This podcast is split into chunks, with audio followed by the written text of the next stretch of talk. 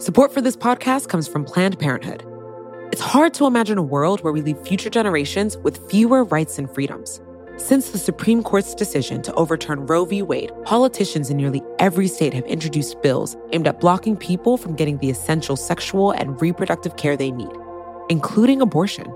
Planned Parenthood believes everyone deserves access to care. And with supporters like you, they can reclaim our rights and protect and expand access to abortion care. Visit plannedparenthood.org/future to learn more and support their cause. You know how to book flights and hotels. All you're missing is a tool to help you plan that unbelievable travel experience. That's why you need Viator. Book guided tours, excursions, and more in one place. There are over 300,000 travel experiences to choose from, so you can find something for everyone. And Viator offers free cancellation and 24 7 customer support for worry free travel. Download the Viator app now and use code Viator10 for 10% off your first booking in the app. Find travel experiences for you. Do more with Viator.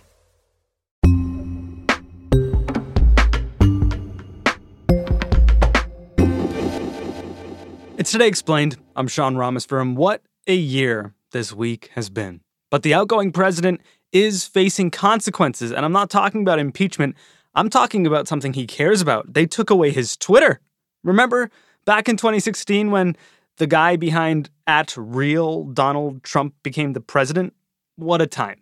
That guy who used to tweet about whether Robert Pattinson should dump Kristen Stewart while calling Obama a Kenyan is now gonna run the country. And unlike Barack Obama, who I'm sure to the chagrin of Donald Trump has always had way more followers on Twitter, Trump very much attempted to run the country on the social media platform. Probably don't need to remind you, but for four head spinning years, Trump has announced policy, threatened war, fired people, hired people, covfefe, moved markets, blasted the media, freed ASAP Rocky, and promoted his business interests, family, cronies, and lied and lied and lied from his telephone. It's fair to say that if it weren't for Twitter, Donald Trump may never have even become the President of the United States. And now his presidency is ending, as is his Twitter. It really seems like January 6th was the final straw for companies that had been on the fence for a long time uh, about what to do about an elected official, the most powerful person in the world, who was arguably using the platform to incite violence. Casey Newton, he's the editor of a newsletter called Platformer, perfect person to explain what's happening with the platforms. And while a number of platforms handled it differently, responded at different times, used slightly different justifications, at the end of the day, it was the fact that the president incited an attack on his own government that finally gave them all the institutional confidence to say, we have to get this person off of our platforms. And who leads the charge? So, after Trump went to the rally and encouraged his followers to march on the Capitol, he posted tweets, you know, including one in which he said, Remember this day forever, which really felt like he was celebrating the attack. This was a fraudulent election, but we can't play into the hands of these people. We have to have peace. So go home. We love you. You're very special. And after that, Twitter suspended Trump for 12 hours. Uh, Facebook then suspended Trump's account uh, indefinitely, at least for the next two weeks. So that was sort of the initial thing that happened on Thursday. And as it suspended President Trump on Twitter, the platform also deleted, suspended, made invisible three of his tweets, I believe. Is that right? Yes, uh, three that were directly related to the Capitol attack, they removed. Um, and they told the president that he himself would have to go and remove those tweets if he wanted his account to be restored. And his account is eventually restored. Yes, the following day, somewhat strangely, I think, Twitter allowed the president to come back But in his following two tweets, Twitter concluded that they contained uh, a risk to incite further violence. And that became the true final straw for Twitter. And so on Friday, it banned him permanently. Mr. Trump lost his primary megaphone overnight when Twitter permanently shut down his personal account, breaking off his connection to nearly 90 million followers. Let's talk about the two tweets. What did they say? So the the final two tweets on their face they, they might seem relatively innocuous. The first one said that the the patriots who who voted for him will have a quote giant voice long into the future and he said they will not be disrespected or treated unfairly in any way shape or form. Uh, and then he followed up by saying that he would not be going to the inauguration on January 20th. And Twitter posted essentially an analysis of these tweets and said that uh, combined with what the president had said and their own intelligence about what right wing extremists are currently planning, they thought that among other things, the president saying that he was not going to be at the inauguration could have been interpreted as a go ahead for extremists to try to disrupt the inauguration uh, because Trump himself would not be there and so would be safe. And so those were among the reasons that Twitter said that these tweets were the last straw. And what happens after Twitter bans President Trump on Friday? Then, then the great, the great deplatforming, deplatforming began in earnest.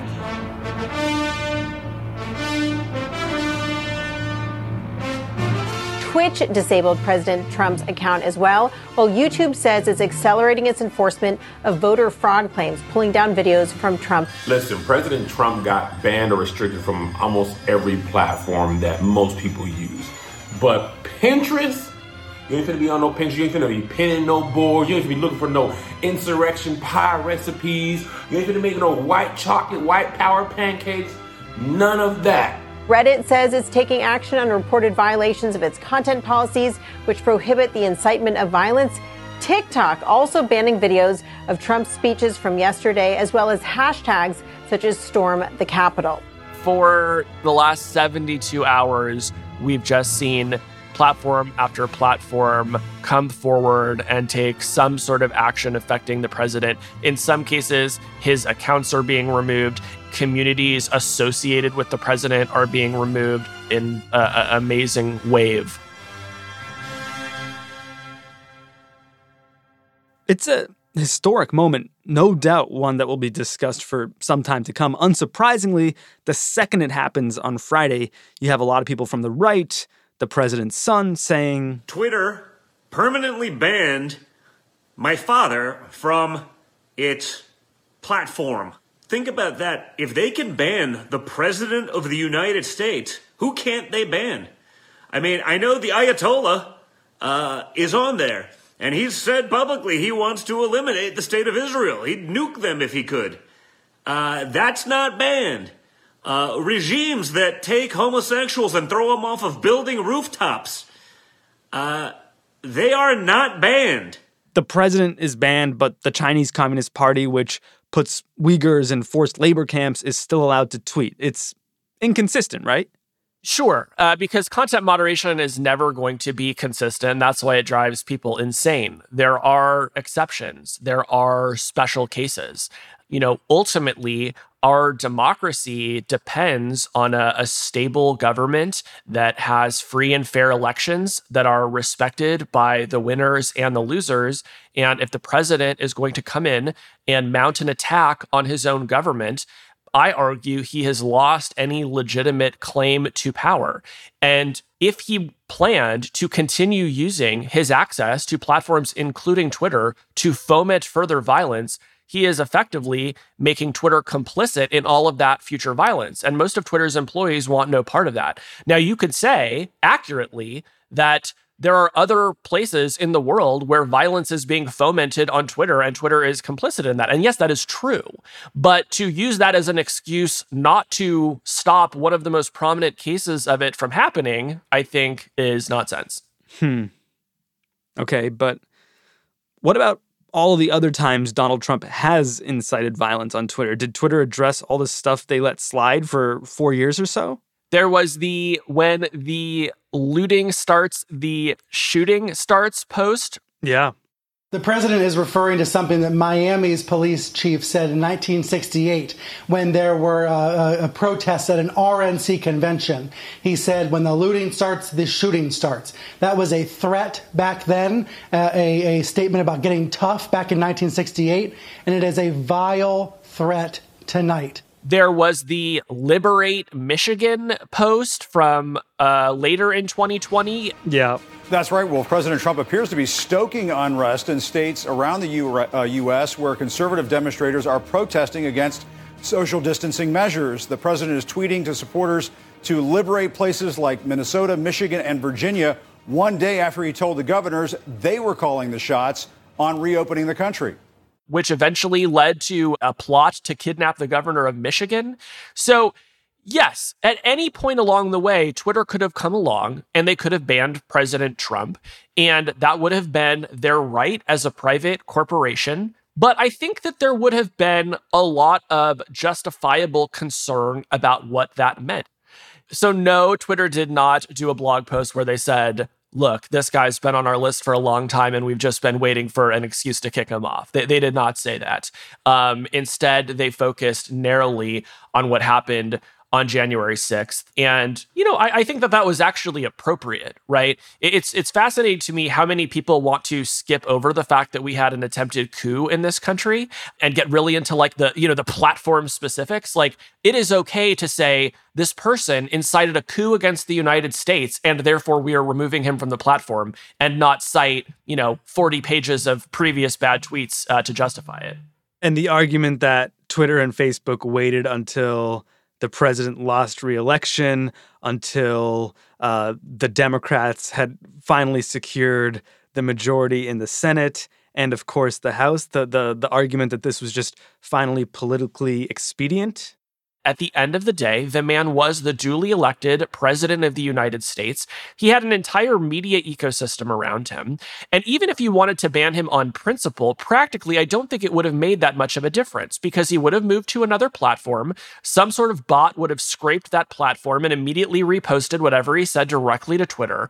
And so, this idea that we would have been able to escape Trump on Twitter while he was the president, I truly do believe is a fantasy.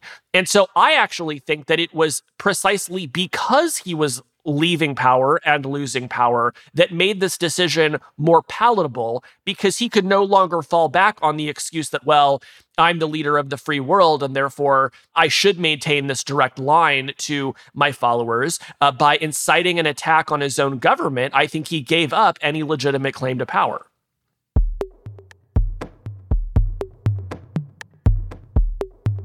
And all that being said, any way you slice it, Facebook and Twitter are now banning President Trump after benefiting from him for four years. Yes, uh, it is also indisputable that these platforms have benefited from being a, a, th- a thriving hotbed of discussion uh, about the president and his tweets. Of course, that has not been limited to Facebook and Twitter. Trump has been a pretty hot topic everywhere for these past, you know, five plus years. But Twitter in particular, I think, really cemented itself as the heartbeat of the global news cycle precisely because Trump did use it to dictate everything from uh, policy measures to uh, cabinet members that he was firing, and the list goes on. So, you know, there's I, I saw today uh, Twitter stock actually went down on the news that uh, that they had banned Trump. Uh, you know, the assumption being that people are going to use it less now.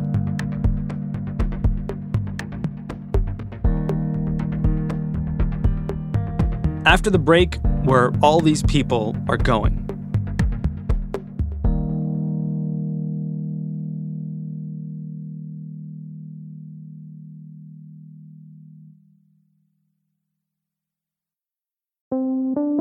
For Explained comes from FX's The Veil, starring Elisabeth Moss. If you like spy thrillers or indeed Elisabeth Moss, then you might want to check out FX's The Veil. It's an international spy thriller that follows two women as they play a deadly game of truth and lies on the road from Istanbul to Paris and London. Oh, I'll go. One woman has a secret, same here, and the other has a mission to reveal it before thousands of lives are lost. FX's The Veil, now streaming only on Hulu.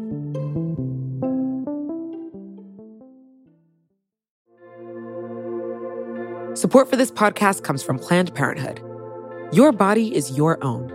That's why Planned Parenthood is committed to ensuring that everyone has the information and resources they need to make their own decisions about their bodies, including abortion care. Today, lawmakers who oppose abortion are challenging Planned Parenthood. Affordable, high quality basic health care for more than 2 million people is at stake. Planned Parenthood believes that health care is a basic human right. That's why they fight every day to push for common sense policies that protect our right to control our own bodies.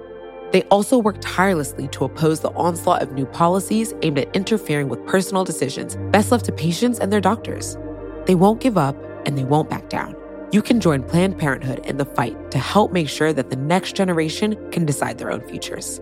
The organization needs your support now more than ever. With supporters like you, they can reclaim our rights and protect and expand access to abortion care. Visit plannedparenthood.org/future to learn more and support their cause.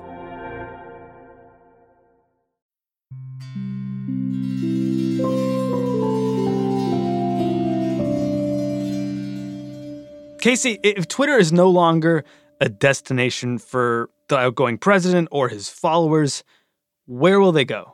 So they will probably go to what we're now sort of calling alt platforms, these kind of uh, spin offs that use a slightly different ideology around content moderation to try to attract more conservative voices. As Facebook and Twitter face criticism for how they moderated content during the 2020 election, many of President Trump's supporters are flocking to a different social media platform. Gab was the first one of these that we saw in a big way, but then more recently, Parler came along. Parler, which promotes itself as a free speech space, and had some sort of deeper pockets behind it. Backed financially by billionaire Robert Mercer's daughter, Rebecca. Rebecca Mercer, a major Republican donor who has given millions to conservative causes. And for the past few months has been making a concerted effort to court the conservative community and present itself as an alternative to what conservatives see as censorship on the big platforms. Big tech has shown the ability to shadow ban or to silence whatever you say, whatever you post. That's why I'm proud to join Parler. This platform gets what free speech is all about. And Parler was in the news a bunch over the past few days. So let's talk a bit more about this platform. For everyone who hasn't yet had the pleasure, what exactly is it? What does it look like? What does it feel like? So imagine like a really buggy Twitter clone where mostly conservatives post. Like when you go to create an account, the suggested user list is Sean Hannity, it's Dinesh D'Souza, it's the Epoch Times, all of these kind of conservative mainstays. And as you scroll through the feed, you'll just see the sort of most hyper partisan conservative posts that you can imagine. And what kind of bump does Parler get last week as the president is being deplatformed from Facebook and Twitter? It explodes. Every conservative media personality is telling their followers, go to Parler right now, create an account right now. I might not even be on Twitter tomorrow. I want everybody on Twitter to hashtag and open up their Parler account as quickly as they can and also tell remind people I'm moving from Twitter to Parler. I'm moving to Parler. I'm moving to Parler. So they create this sense of emergency around, you know, fo- follow me on Parler right now, or or we may lose each other forever. And as a result, Parler sees hundreds of thousands of downloads. Uh, the the site basically buckles under the weight of all the new users. It becomes you know incredibly buggy and and and doesn't even load for a lot of people. So Parler has a big moment over the weekend. But the boom is short lived because Apple and Google almost immediately turn around and ban Parler from their app stores. Yeah. So what happens is that many users of Parler use it to further inflame tensions, stoke hatred, and promote violence, right? There are now new attacks that are being threatened online against the government. They are happening on Parler, and Parler, by and large, has not been removing them. Now, traditionally, we've left it up to individual social networks to police themselves and decide when a post goes beyond the pale, right? Unless something is truly illegal, we leave it alone. But in this particularly high profile case, where the government of the United States is under a credible threat, you've started to see platforms further up in the stack come in and say, no, we are not going to countenance this because we do not want to be handmaidens to terrorism. Amazon Web Services says it will suspend the social media app Parler from its server. This after Apple and Google removed the relatively new platform from their stores. Amazon says Parler has violated its terms of service by continuing to allow violent content to be posted. And so at some point, you know, on Monday, it will be gone. I heard that it's already gone, Casey. Wow. Do, can you play uh, Angel by Sarah McLachlan under the rest of this conversation? We've just done it. We've cracked that joke recently, so actually, really, can you can you play "Good Riddance, Time of Your Life" by Green Day under the rest of this conversation? Uh, we cracked that joke too, man. Can you play that "See You Again" song from the Fast and the Furious soundtrack under this conversation? We can. It's been a long day without you, my friend.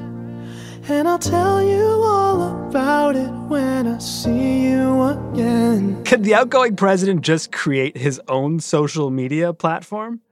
Yeah, it turns out the outgoing president has a lot of things he could do. He could live stream on one of his aides' phones. He could call a press conference. He could appear on any nightly TV newscast. He could call into Fox and Friends. Nobody has more options to communicate with a huge number of people than the president of the United States right? And so that's why some of this discussion around the silencing of President Trump is absurd. And it's frankly bizarre that someone with as many options to communicate as he has is so fixated on this one particular hell site. Casey, you're yelling. Sorry. We've come a long way from where we began. Oh, I'll tell you all about it when I see you again when I see you again. So, just for the time being, Donald Trump is nowhere to be seen on Twitter, nowhere to be seen on Facebook. Parler's gone. Where are all of his followers and, you know, himself going to go? To me, this is the really tough question that the platforms are facing because you can get rid of the president's account.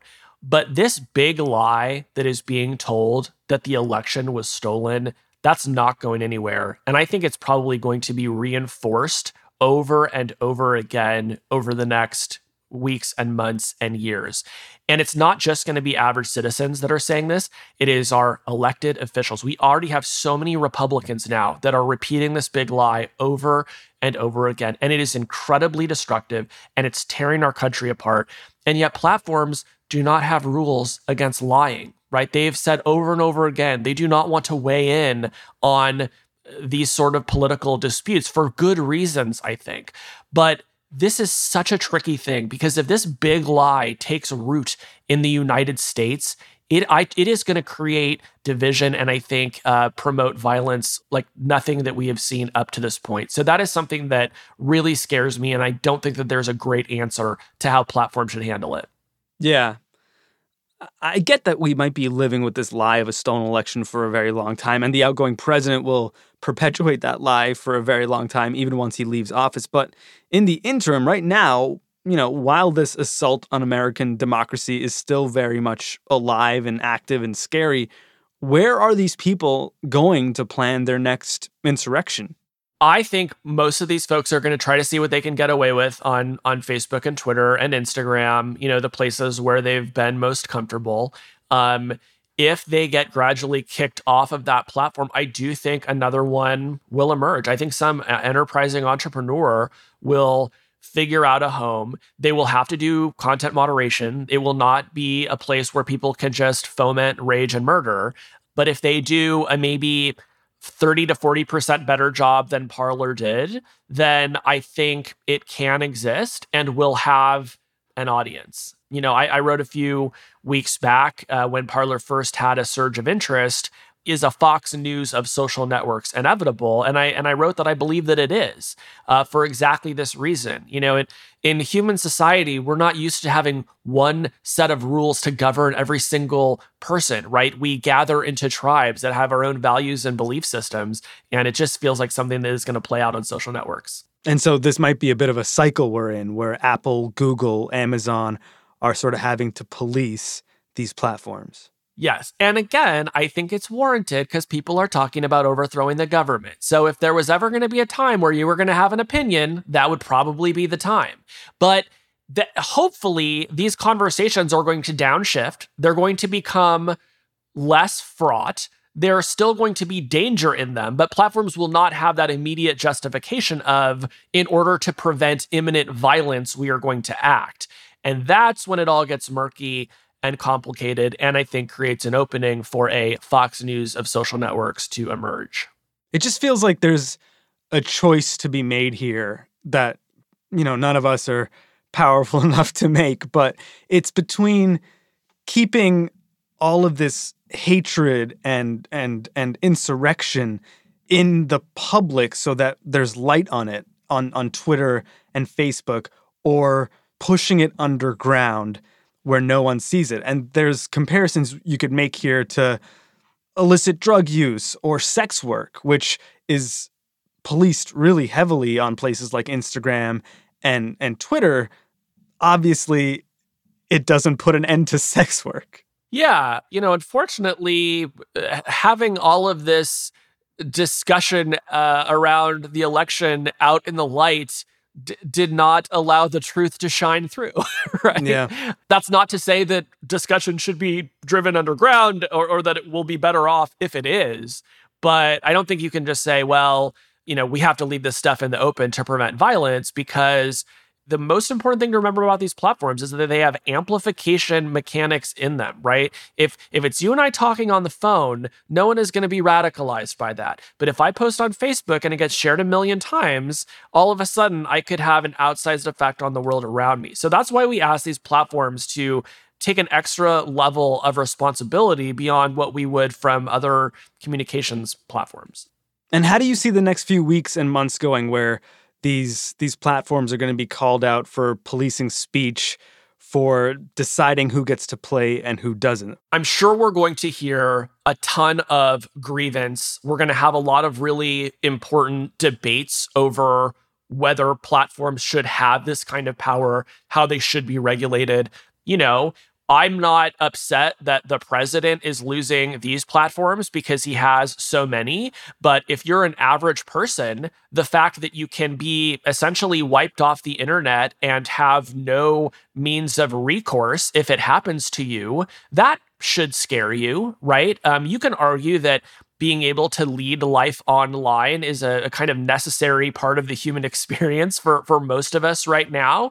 And maybe you do want some rules around who can be platformed and, and you know, whether you should maybe have the right to appeal or, or have your, your case heard by, by a court of law, right? There's a, there's kind of a whole universe of questions around justice that come out of this that I think are really important, even though I don't think this particular case was that close of a call. Casey Newton is the editor of Platformer. It's a newsletter all about our social media platforms and their influence on our democracy. You can find it at platformer.news. Since we spoke with Casey this morning, Parler sued Amazon for antitrust violation, breach of contract, and unlawful business interference. It's asking a federal judge to order Amazon to reinstate the platform. It's today explained. Oh, I'll tell you all about it when I see you again. When I see